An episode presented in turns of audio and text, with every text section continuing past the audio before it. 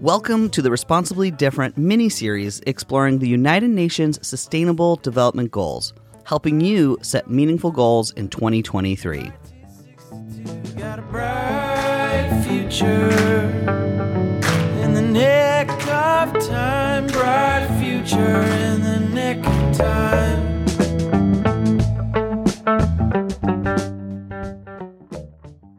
Welcome to the Responsibly Different mini series featuring the United Nations Sustainable Development Goals. In this episode, Brittany and I will be discussing no poverty, which is goal number one set by the United Nations. We hope that by listening to this and all of the episodes in this series, we can collectively work towards these goals. In this and in future episodes, we're going to share how leaders in business and nonprofits are working to achieve these goals. There's a lot to unpack with No Poverty. We will cover some of the topics that came up in our communities, but please do visit the show notes to explore other resources and podcasts related to this topic because it is a big one with a lot of intersectionality involved. So let's get started. As stated by the United Nations, goal number one is to end poverty in all its forms everywhere. When looking into this goal, we wanted to understand what qualifies as poverty extreme poverty, and what are some of the most actionable steps we can take to help. Before we can help, we need to understand where the issues lie. We found that in 1990, 36% of people were living in extreme poverty, and with a lot of focused effort by 2015, that number decreased to 10%. But with COVID 19, decades of that progress was reversed. Today, the World Poverty Ticker done by World Data Labs is showing 608,417,805 people in the world are living in extreme poverty. Extreme poverty is expected to have risen from COVID over the past few years, which will be the first time that poverty has increased globally in 30 years. Experts do not believe that we are on track to reach the UN's goals. I suggest you visit the World Poverty Ticker site where we will link to it and you can explore the interactive map for yourself. They show which countries are on and off track to meet the UN SDG 1, as well as the percent of people in the country living in poverty. Take a second to think about some of your most basic needs, the ones many of us take for granted every day. I know for myself, it's sometimes easy to forget how lucky I am to have access to food, running water that is not only clean, but even temperature controlled, let alone a roof over my head and access to clean, dry, warm clothes. Living in extreme poverty means no access to education, healthcare, or water and sanitation. Most of these folks are living with less than $1.90 a day. One of the business leaders we spoke with commented on this issue. If you look at the world today, Brittany, um, you've got roughly 8 billion people. 10% of the world population live in extreme poverty. That's 800 million people who live in extreme poverty. And that means that they have less than $2 a day of income. And that means that with that, uh, they can barely provide for um, the livelihood of their families. So it's a struggle. And a um, substantial portion of them are actually living in rural regions. That's the irony that uh, the people actually who are the poorest are also uh, farmers. And that means that our system is no longer sustainable, not just because it's producing more pollution and contribute to climate change, but also because the farming populations in the world are struggling to come out of poverty. So something is wrong and needs to be changed. That was Jean Marc Debracon, CEO of Alterfin, a certified B Corp based in Brussels, Belgium.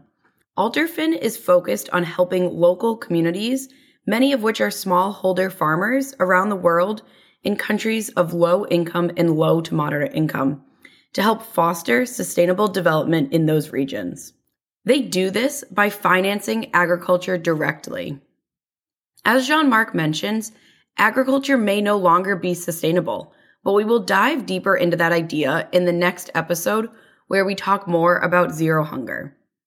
What I want to stay focused on is that Jean Marc said most of the farmers Alterfin works with are in rural areas.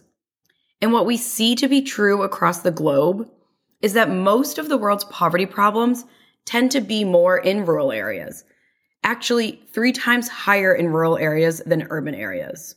One of the root causes of poverty is a lack of access to decent work in rural areas. Decent work means earning a livable wage in safe work conditions, among a myriad of other metrics. From a conversation I had back on our regularly scheduled Responsibly Different podcast in October of 2020, I had the chance to talk with Caitlin Goss, former director of people and culture, and Rooney Castle, the now vice president at Rhino Foods, a certified B Corp based in rural Vermont. I want to bring to your attention this conversation that we had about their employee exchange program to illustrate how B Corps are paving the way for businesses to address access to decent work in rural communities. It is helpful to their employees to have dependable jobs that give them a weekly paycheck, even when their businesses have a seasonal cyclical nature. As business leaders, we need to do our best to limit the displacement a job can have on an individual and their families. A program that came um, out of sort of a business need or even like a just sort of business observation of what was happening. Um, Rhino was, a, especially at that time, was a very seasonal business. We were doing a lot in with ice cream products, and so we had certain times of the year when we were super busy, and we had certain times of the year when we would slow down. And what we really were trying to do was not do a lot of you know letting go and, and bringing people back. Um, that's challenging both on the business and of course on the people who are experiencing it. So again, these ideas typically don't come from the top down; they're often from the bottom up. And the concept here was rather than laying people off, let's see if there's opportunities, knowing that there are other seasonal businesses in the area that we could loan employees out during our slower times that might coincide with another business's uh, busy time and have them still be Rhino employees and be ambassadors of Rhino, have full time work. And then when we need them, we have employees that are, you know, uh, know Rhino, are loyal to Rhino and are able to come right back to work and are trained, ready to go, rather than having to start fresh. Um, so, for a good example, would be a fellow B Corp partner, Lake Champlain Chocolates. They're a mile and a half down the road, and we often have sort of counter seasonal peaks and valleys with them. And so they've been a long term partner um, in this program. Caitlin can certainly speak more to you know the future and how we're doing it today. Sure. Yeah, I think we're, you know, certainly Lake Champlain Chocolates has been an, a great partner, and, and they're the ones we've worked with most recently.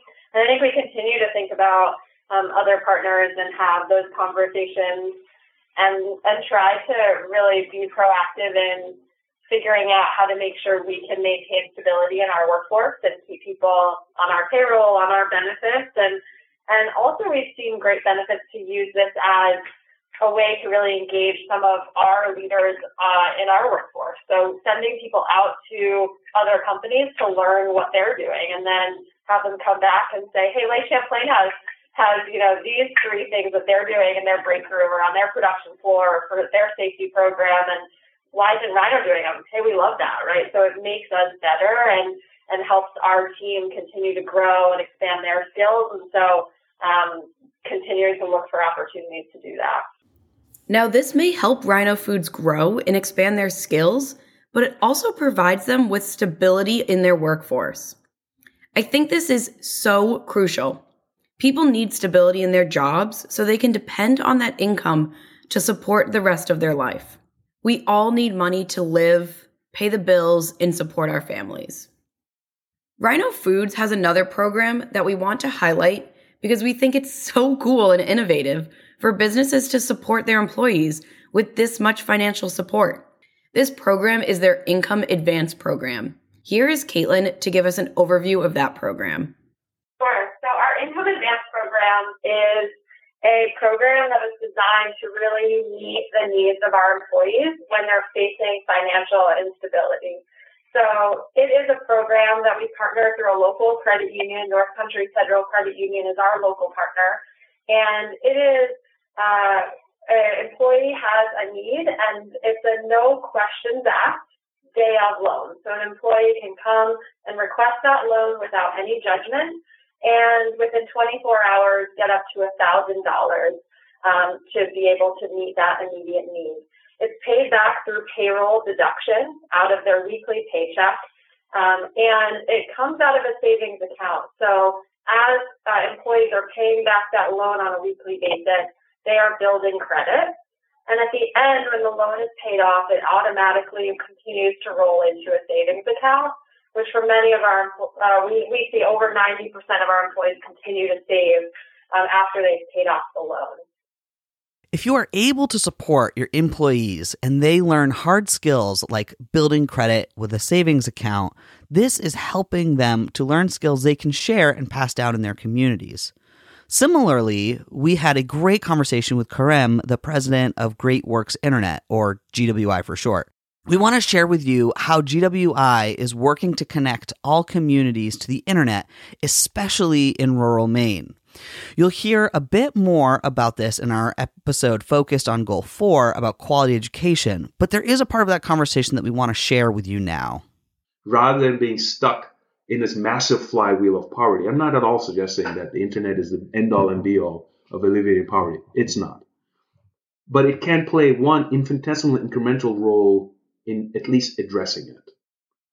And the way it can address it is by allowing these marginalized brothers and sisters of ours to play a role in actualizing their lives, that they can do it.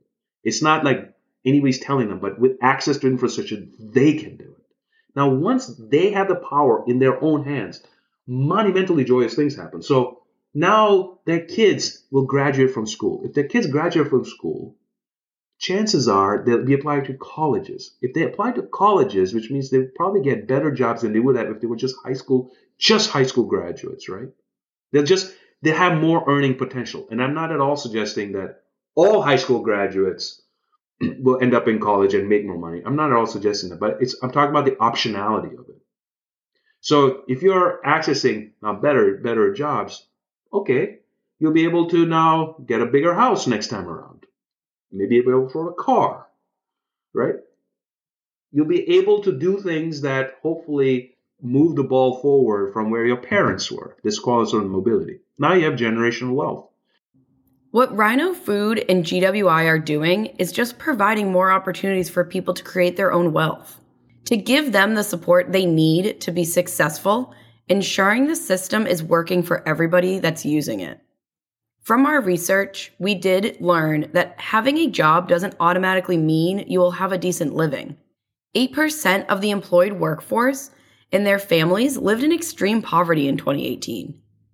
If we share how businesses can do more like Rhino Food is for their employees, maybe we can lower that percentage so the employed workforce can live without extreme poverty. It's important to note that there is an intersectionality between all of these goals. We can't talk about poverty in a vacuum. Poverty, in and unto itself, is the root cause of so many afflictions of human suffering around the globe. As the climate continues to change, we know that it will be the poorest among us that feel the impact of climate disasters the most. Curable diseases are left untreated due to a lack of access to health care. As an example of a curable disease, malaria, one of the most severe public health problems worldwide, can be one. Malaria is spread by mosquitoes at night while people are sleeping, and it's estimated to cost Africa 12 billion US dollars every year in direct cost of healthcare, absenteeism, days lost in education, decreased productivity, and loss of investment in tourism. If a reduction of 50% in global malaria can be achieved, it is estimated to produce $36 in economic benefits for every $1 invested globally. There would be an even greater estimated return on investment for 60 to 1 in sub Saharan Africa. And the good thing to solving the fight against malaria, we have the cure long lasting insecticide treated nets, commonly referred to as LLINs. When LLINs are hung over beds in sleeping spaces, the mosquitoes will land, picking up the insecticide on their feet and die. This is a hugely effective innovation. The CDC, Center for Disease Control, confirms LLINs have been associated with sharp decreases in malaria in countries where malaria programs have achieved high LLIN coverage. The World Health Organization has been quoted saying insecticide treated mosquito nets are currently the only viable option to prevent malaria transmission in large parts of Africa.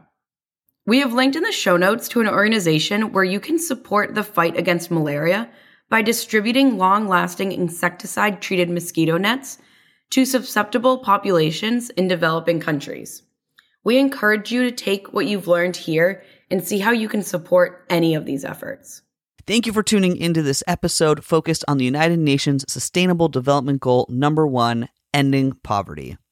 We have all the links where we did our research and more in the show notes, so be sure to check the show notes out in your podcast player for more information and resources. As we mentioned, this is a part of a mini series spanning across 18 days. Make sure you tune into some of the other episodes focused on the other sustainable development goals as we proceed. And let us know if these were helpful to you by emailing us at content at dirigocollective.com. That's content at dirigo, D I R I G O, collective.com. Or visit our social media pages and leave us a comment. We would love to hear from you. Until next time, be responsibly different. Slow down, it's okay. It's on my own show you too, like it's 1962. Got a bright future in the nick of time. Bright future in the nick